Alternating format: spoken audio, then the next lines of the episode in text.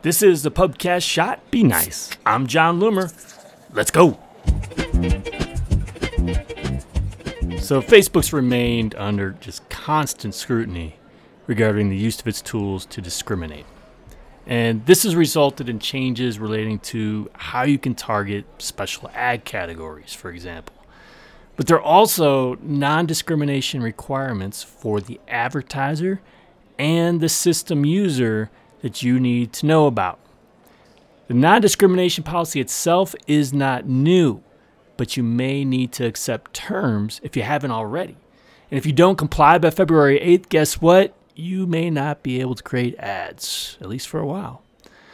So let's talk about, first of all, the non discrimination policy um, in relation to yourself as an advertiser. So you may have already accepted Facebook's terms. I did this. I already had. I didn't notice until I clicked this link that Facebook gave me.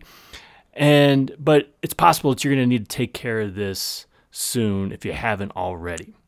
But the biggest thing that we're hearing lately is related to third-party products. So, do you use third-party products to manage your ads? Because if you do, you use system users to grant those tools access to your business manager. You may not even realize that. And even if you don't use third party tools for ads management, you may have system users.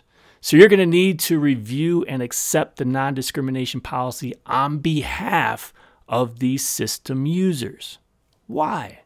Well, the third party tool likely has to accept similar terms to get access to the API.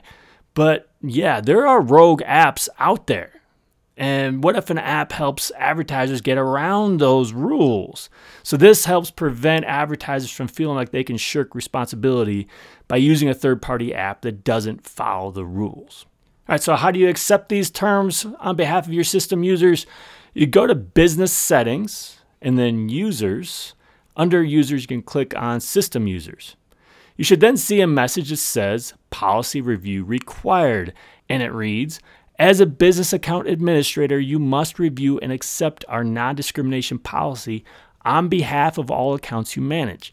To avoid disruption to future requests made by your business account users, please review and accept now. If you don't see that message, you're probably good to go. And once you accept it once, you won't need to do it again. So, what happens if you don't accept by February 8th? Facebook says you will no longer be able to create ads, at least for now. And what if you accepted personally, but not the system users?